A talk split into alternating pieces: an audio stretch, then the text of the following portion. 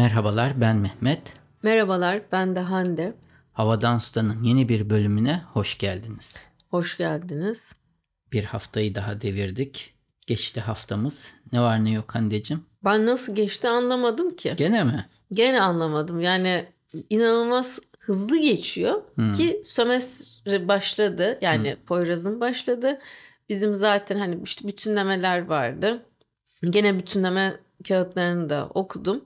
Bitti yani. Hı. İşte işler güçler derken Evet. Senin için ulaşımda değişiklik yaşandı okula gidiş aşamasında. Ekrem Başkan sağ olsun.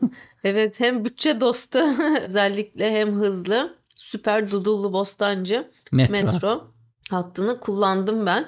Bir de okulda sağ olsun Yeditepe Üniversitesi de hemen ring koydu. Hı hı. Ya ben hani İBB'ye yazayım diye düşünürken okula da aslında yazacaktım. Hatta böyle bir yazdım hani servis kısmıyla görüşün falan dediler ama zaten ertesi gün konmuştu yani ring Hı. seferleri.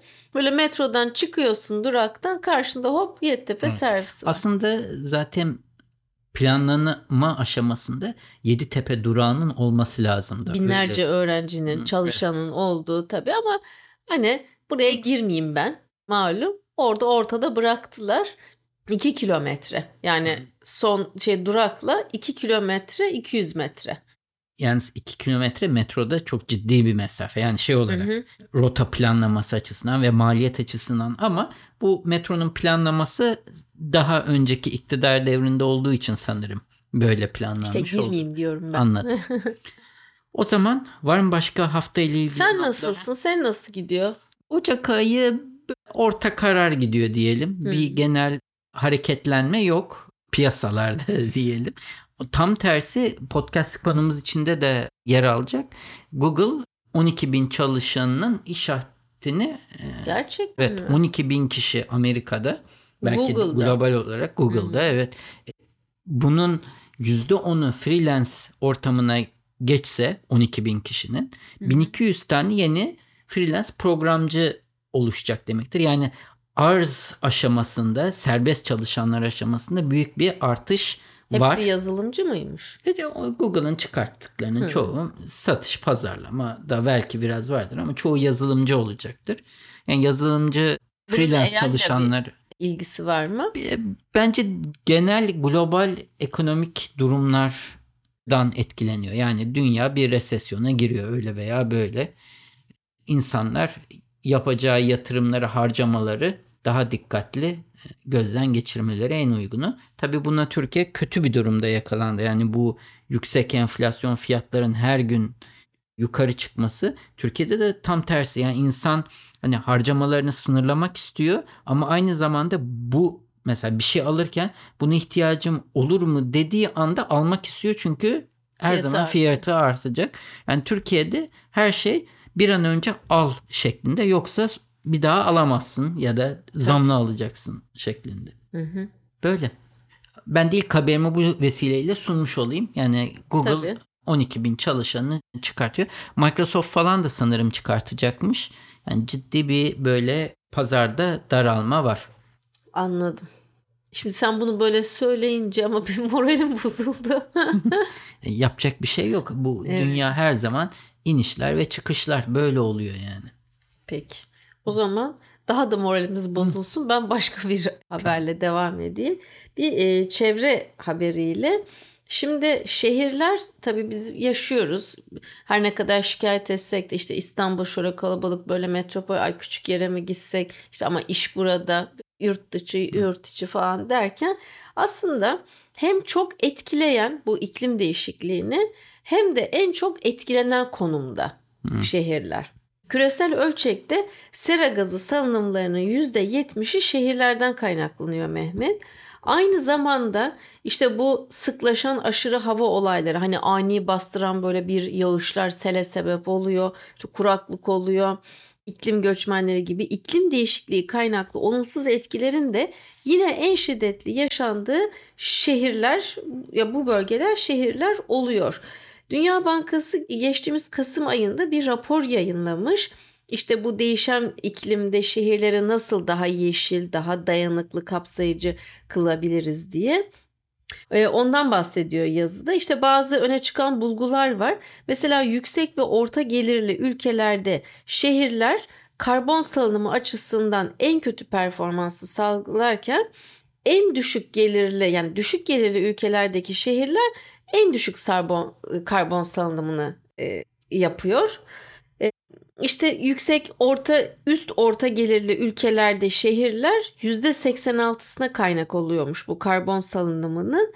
Oysa ki alt orta gelir grubundaki şehirler %13'e ne kadar fakirsen aslında o hmm. kadar daha az karbon salıyorsun. Bunu aslında çok net biz nerede gördük en son Davos zirvesinde mesela Böyle zenginler işte lüks jetleriyle gelmişler. Hmm. E sen o jetinin... Sonra orada da şey çevrenin et, çevre etkilerini tartışıyoruz. Yani bu ne çelişki hmm. işte.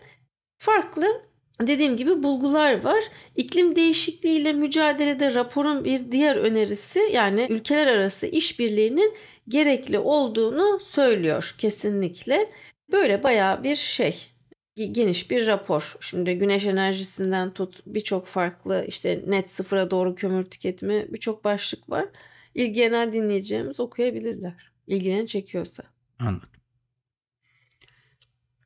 Bu makalede Fast Company makalesi hem bu elemanlar işlerden çıkıyor. Benim bu şey ki bu hafta benim konseptli oluyor Senin genellikle. unemployment benim climate crisis. Evet, evet, evet bu haftada benimki daha çok böyle iş ve iş hayatı üzerine. Bu da haftada dört gün çalışma üzerine. Bu hep konuştuğumuz yapay zeka, işte insanların işlerinin azalması, işten çıkarmalar da göz önüne alınınca aslında yeni sistemin insanın çalışma saatlerinden çok işi bitirme üzerine odaklanacağı ve bu şekilde özellikle Avrupa hatta Kuzey Amerika'da çalışma günlerinin 5 günden 4'e dönüşeceği uzun vadede öngörülüyormuş. Tabii. Ve bunu yapanların bu sisteme geçenlerin çoğunda da hani iş performansında bir değişiklik gözlenmediği gibi insanlar daha 3 e, günlük 3 günlük hafta sonu tatillerine çıktığı için moralman daha pozitif oldukları ve bunları daha üretken. Daha üretken ama sonuçta diyorlar ki 5 gün çalışma ile 4 gün çalışma arasında toplamda iş yapma açısından bir fark göremiyoruz ama insanlar daha mutlu. O yüzden çıkan iş aynı olduğu durumda niye bunda devam etmeyelim? Yani sonuçta çalışan memnuniyet, çalışanın işten ayrılması daha azalıyor. Tabii bunlar gelişmiş toplumlar için önemli. Türkiye'de insanlar zaten zor iş buldukları için her şekilde yapışıyorlar. Ama burada söylediği bu makalede söylenen şey şu. 4 gün yapmanızla 5 gün yapmanız arasında performans ve sonuç açısından bir değişik fark edilmiyor. Hatta bazen yüzde olarak bakıldığında bir yüzde on daha fazla iş artışı da sağlanabiliyor diye belirtmiş. Çünkü insanlar uzun vadede belki de bu tarz firmaların az olması sebebiyle o işi hani yüzlerini kara çıkartmamak istiyorlar. Evet. Daha çok çalışarak ya da daha verimli çalışarak diyelim. Evet. Böyle.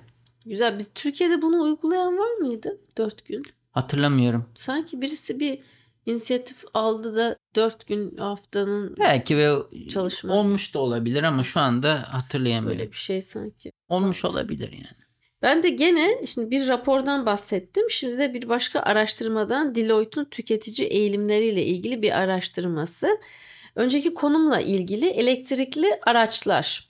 Şimdi dünyada olduğu gibi Türkiye'de de kullanıcıların tabi tercihini bu elektrikli araçların düşük yakıt maliyetleri belirliyor. Ama burada enteresan bir şey var. Türkiye'de elektrikli otomobil almayı planlayan tüketicinin ilk motivasyonu yakıt maliyeti. Hı hı. Hani kesinlikle iklim değişikliğiyle ilgili herhangi bir endişesi o ilk 5 motivasyonun içinde yer almış. Çoğu insanın bence öyle bir şeyi yok Türkiye'de. Hı? Türkiye'de. Türkiye'deki öncelikler o seviyede değil.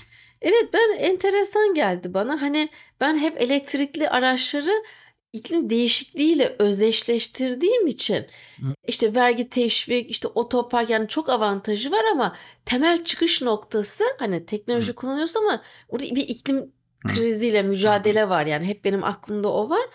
Ee, ama şimdi Deloitte'da 24 ülkeden 26 binden fazla tüketiciyle anket yapılmış 2022 Eylül-Ekim aylarında. Türkiye'den de 1006 kişi katılmış. Şimdi mesela diyor ki işte %54'ü Türkiye'den araştırmaya katılan tüketicilerin %54'ü bir sonraki araç seçimlerinin benzin dizel olacağını belirtmiş. Hibrit elektrikli otomobil yanıtı verenlerin oranı %30, tamamen pille çalışan elektrikli araç %10, şarjlı hibrit elektrikli araç ise %4 tamam mı? Hı hı. Şimdi tabii bazıları endişeni belirtmişler. %47 ile en büyük endişeleri şarj için gereken süre.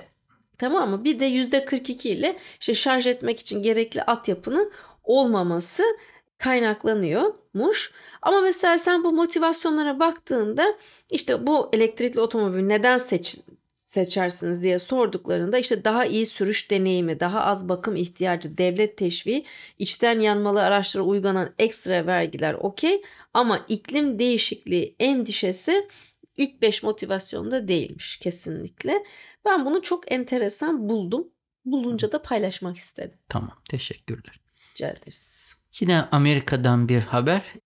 İş yerlerinize tekrar bu Covid sonrası iş yerlerinize gelmeye başladıklarında ve birçok şirket artık elemanlar yine ayrılmasın diye hibrit opsiyon sunuyorlar. Yani istediğin zaman gel, istediğin zaman evden çalış opsiyonu ve işe gelenlere niye ofise geliyorsun diye sorduklarında birinci sebep işime odaklanma şeklinde gerçekleşmiş. İkinci opsiyon teknolojiye erişim. Yani hmm. burada daha hızlı internet, ofis ekipmanları tarzı şeyler. Daha iyi. Ev, evdeki. Ee, üçüncü se- e, madde yüz yüze ofisteki kişilerle görüşme ve toplantı yapabilme opsiyonu. Kaynaklara erişim, ekibimle yan yana oturabilme motivasyonu, kişisel gelişim ve coaching alabilme, müşterilerle yüz yüze görüşme imkanının olması, sosyalleşme, freelancerların en büyük şeyi, eksikliği sosyalleşme. Yani hiç kimseyle görüşemiyorsun. 40 yılda bir toplantı olursa anca. Ve dokuzuncu maddede yöneticilerle görüşme. Bu tabii yöneticilerle üst düzey, üst düzey yöneticilerle yöneticine aa ben bak buradayım çalışıyorum motivasyonda var bence. Çünkü sen uzakta olunca senin yöneticinin seni değerlendirmesi anca yaptığın işin sonucuyla olabilirken biliyorsun bir kısım insan da ofise gittiğinde ha yöneticim beni çalışırken görsün motivasyonu da vardır şey olarak. 10. ve son diğer böyle devam ediyor. İsteyenler linkten bakarlar. Diğer fırsatlar için göz önünde olma. Yani evet bu pozisyon açıldı mesela. Orada sürekli gidip gel- gelince hep yüzü aşina oluyor. Acaba o ilgilenir mi mesela gibi. Ay dememe. İnsanların böyle farklı motivasyonları mevcut. Evet enteresanmış. Var hani mı 1 ile 2'ye katılıyorum da. 1 ile 2 tamam evet, o çok evet. standart evet. Çok standart zaten X'de. Benim var şimdi ben bir ne tanıtacağım biliyor musun? High tech vegan fast food restorandan bahsedeceğim. Hmm. Çünkü çok ilgimi çekti ve gerçekten sermayem olsa mesela böyle bir şeye şimdi bu vegan da böyle bir trend ya vegan olma. Bizim böyle Barış'la aramızda da bir espri var yani işte bir Netflix hani neyse şimdi girmeyeyim de espri neyse bir gün gelecekte herkes vegan olacak. Başka şeyler de olacak ama vegan kesin diye. Şimdi şöyle bu marka tamam mı? E, Hangi sağlık... ülkenin? Amerikan mı? Yok. Hollanda Hı. markası Huvi Roll. Tamam mı? Sağlıklı yiyecekleri daha eğlenceli, lezzetli ve erişebilir hale getiriyor. Bunu nasıl yapmış? Şimdi önce bir istatistiklerden bahsedeyim. Küresel fast food pazarının değeri 2021'de 712 milyar dolardan fazlaymış ve 2029'a kadar yani 2022'den 29'a kadar yıllık yaklaşık %5 büyüme öngörüyormuş uzmanlar. Bak bu fast food yani. Tamam mı? Pazarının değeri. Ve bu pazarda insan sağlığına yönelik birçok fast food zinciri de artık bu yani bazı markaların vegan seçeneklere yer verdiklerini görüyoruz. İşte daha sağlıklı olsun diye fast food ama vegan Hmm. seçeneği de var. Biz bunu en son nerede gördük? Shake and Shake'de gördük. Hmm. Ondan sonra değil mi? Aslında hamburgerci ama Birçok hamburgerci de var. O senin çok Banko da Burger'da Burger gördük. çok beğenmediğin diyeyim. Evet. Şeyde de var sanırım. House of B'de de vardı Evet galiba. evet. Yani Birçok bir artık vegan seçenek şey evet fast food artık bir vegan opsiyonu da sunuyor. Evet. Şimdi bu ne yapmış? Özel bir vegan fast casual yemek seçeneğini tanıtma fırsatı bulan, fırsatı gören Hollandalı marka işte Hoovy Roll bitki bazlı hızlı sushi menüsü oluşturmuş. Tofu, vegan karides, işte sebzeler menünün yıldızları olmuş ve sloganları da aç gel mutlu gitmiş. Ay süper yani ben bayıldım yani. Ondan sonra hem fast food hızına ve kolaylığına hani eğilmiş bu marka. Siparişleri 5 dakikada hazırlayacağı sözü vermişler. Tamam mı? Hı hı. Peki ne yapıyorlarmış? Şimdi bu restoranlarda Hovi Hovi Roll restoranlarında paket ser- servis siparişi verenler için bekleme alanları var. Üst katta yemek alanı var. Sen arabanla geldin sürücüsün mesela. Teslimat siparişi almak istiyorsan da kendi girişi olan özel olarak tasarlanmış alan içeriyor. Yani her şekilde buradan yiyebilirsin oturarak da işte götürebilirsin de. Dokunmatik ekran siparişi var. işte tasarımlar, modüler, ondan sonra Happy Meal tarzı kutulu paketler var vesaire ve eee, evet bu şekilde Utrecht'te eee, Hollanda'da Utrecht'te e, Vredenburg'de açılmış. Yiyeceklerde tabii süt ürünleri, et veya balık kullanılmadığından gerçekten özel olarak tasarlandığını da söyleyebiliriz. Tamam. Çok değişik değil mi? Yani Evet, sushi Görmeden tatmadan bilemeyeceğim. bana Nasıl? orijinal geldi. Olabilir. Hı hı. Bu alanlarda yatırım yapmak lazım sanki. Benim son haberim bu haftanın yine Türkiye'deki konularından da biriydi aynı zamanda. Hı. E, scooterlar. Ya evet. Kadıköy'de Kadıköy Belediye Başkanı ne diyelim? Şerdil Odabaşı. Evet çok Yola strict- evet aynen çok ciddi bir karar aldı ve bir türlü bu kaldırımlardan kurtaramadı ve scooterları artık keserek toplama yoluna gitti. Çünkü iş çığırından çıktı. Scooter'ı Zaten ben çok çıkmıştı. seviyorum. Çok uzun Yani süre önce çıkmıştı bence. Tabii. Yani biz kaç defa da İBB'ye falan da şikayette bulunduk. Aha. Biz Poyraz'ı arabası varken bile hani bebek, bebek arabasıyla dolaştırdığımız zaman bile kaldırımı kapattığı zamanları ben Tabii. hatırlıyorum. Geçemiyordu. Ya bir de şimdi çok hızlı gidiyorlar. Ee, Şimdi daha da büyüdü tabii iş o Aslında zamanlar. suç tabii ki yani düzenlemelere ihtiyacımız var. Senin, benim davranışlarımı vatandaşın bir Türkiye'de şey düzenlemeler, kanunlar oluyor ama uyan olmadığı için ya da ya da zorla hiç uyan, uyan olmuyorsa böyle toplayacaksın yani. Evet. Her şeyin bir çaresi Bir de var. mesela aslında scooterların kaldırımdan gitmemesi otoyoldan gitmesi gerekiyor. Hala Bağdat Caddesi bölgesinde ve birçok yerde kaldırımda gittiğini görüyoruz. Bu Amerika'dan da demek orada da aynı sorunlar var. New York'taki bir kişinin yazdığı bir makale. O da aynı şekilde çok muzdaripmiş ve onun anlattığı kadarıyla insanlar diyor metroya scooterlarıyla biniyorlar diyor. Oo. Ve yani Hepten bu sıkıntı. evet çok büyük sıkıntı diyor. Tıkış tıkış bir metroda bir de scooter'ın Paçana, ayağına He, scooter tekerleği de, çarpacak. aynen öyle. Kolu çarpıyor diyor, tekerleği çarpıyor diyor. Çok umursavaz tavırdılar diyor. Buradaki kişinin hatta isteği scooterların şehirlerden yasaklanması şeklinde. Yani Yok bu o çok abartı Ni- New York için. Belki de ama diyeceksin ki metroya scooterınla giremezsin ya da indiremezsin. Metro okey de. Bu arada Paris'te de referandumu yapılacak biliyorsun değil mi? Scooter'ı kullanıp kullanmama konusunda. Şehir içinde. Evet. Referandum. Yani insanlar bir çözüm arıyorlar. Sadece Türkiye özgü problem de değil. Yani Kadıköy Belediyesi, Ataşehir Belediyesi de şimdi başladı. Düzenlemelere ihtiyacımız var. Hepimizin davranışlarına başkasına zarar vermemek, rahatsız etmemek için. Bu sigara yasağı oluyor, skuter oluyor, paten de olabilir. Her şey olabilir Evet. yani. Sahiden şehirlerin ulaşımını iyi veya kötü yönde çok değiştirdi scooterlar. Diğer noktada normalde yasalarda mesela 18 yaş altının kullanması yasak bu elektrikli scooterları. Ama çok sık görüyorum Ay, yani görüyoruz. çok çocuk Annesi babasının kredi kartını Evet. işlem yapıldı. bunu yine şey tespit edemiyor. Yani bu Hı. firmalar ve bunlarda sorumluluklarının olması lazım. Bu kişiler birilerine çarptığında ne olacak? Ya burada birçok taraf var. Vatandaş var, belediye var, scooter şirketleri var. Hepsinin işbirliği yapması gerekiyor. Bir araya gelip biz nasıl bir çözüm üretelim demeleri gerekiyor ama işte böyle bilemiyorum zamanla olacak. Herhalde. vatandaşlar bir şeylere çok girmiyorlar. Türkiye'de hep insanlar anca Twitter'dan yakınma şeklinde çoğunlukla hani bir toplantı yapılsa çok az insan gider emin ol yani mesela. Hı hı. Deseler ki Anladım. ya da oylama yapsın Kadıköy Belediyesi katılmaz insanlar ben sana yine benim tahminim. Gidip de o gün oy kullanacaksın deseler. Evet. Yönetişim çağındayız halbuki. Belki de Değil mi? işte online cep telefonunun oylama gibi bir opsiyona katılırlar. Olur, olur. Evet, evet. Hı. Dijital.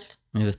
Tamam mıyız? Bu haftalık bu kadar diyelim. Bu haftalık bu kadar. Biraz sakin geçiyor sanki. Telegram grubunda bile çok bir hareket olmuyor. Muharrem Bey'den yorum gelmeyince ben büyük bir eksiklik hissediyorum. Akiko da hiç Japonya'dan haber vermiyor. Sonra Simge vardı Amerika'da. O neler yapıyor, çalışmaları nasıl gidiyor. Bilemiyorum. Çok fazla al- farklı dinleyicimiz var. Bilge Hanım vardı çok uzun zamandır ses, sesi çıkmış. Evet, Çizer, evet. illüstratör. Fikri Bey İzmir'de yeni hayatları bebekleriyle nasıl ge- geçiyor. E, haber alırsak mutlu oluyoruz tabii ki. Evet. O zaman bu haftalık bu kadar. Gelecek haftaya kadar sağlıcakla kalın. Hoşçakalın.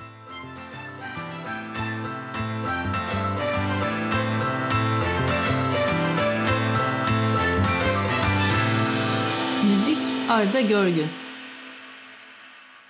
Yayınlarımızı Apple Podcast, Google Podcast, Overcast, Spotify, Power FM farklı birçok akıllı telefon uygulamasından dinleyebilirsiniz. Bu www.35 rakamlı milimetre.com adresinde havadan sudan bölümüne girerek bölümlerinizi bilgisayarınız üzerinden de dinleyebilirsiniz. Yine aynı sayfa üzerinden her bölümde konuştuğumuz konulara ait bağlantılar ve videolar mevcut. Sayfanın sonunda da o bölümle ilgili arzu ederseniz yorumlarınızı bırakabilirsiniz. iTunes, Google Play ve diğer uygulamalara da yorumlarınızı bırakırsanız bizi memnun edersiniz.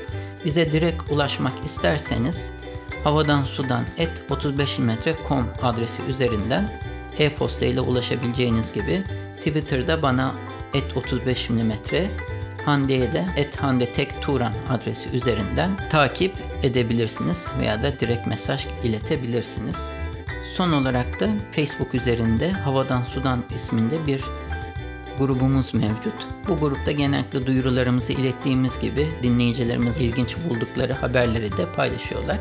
Arzu ederseniz bu gruba üye olarak siz de diğer dinleyicilerimizle etkileşimde bulunma imkanını bulabilirsiniz.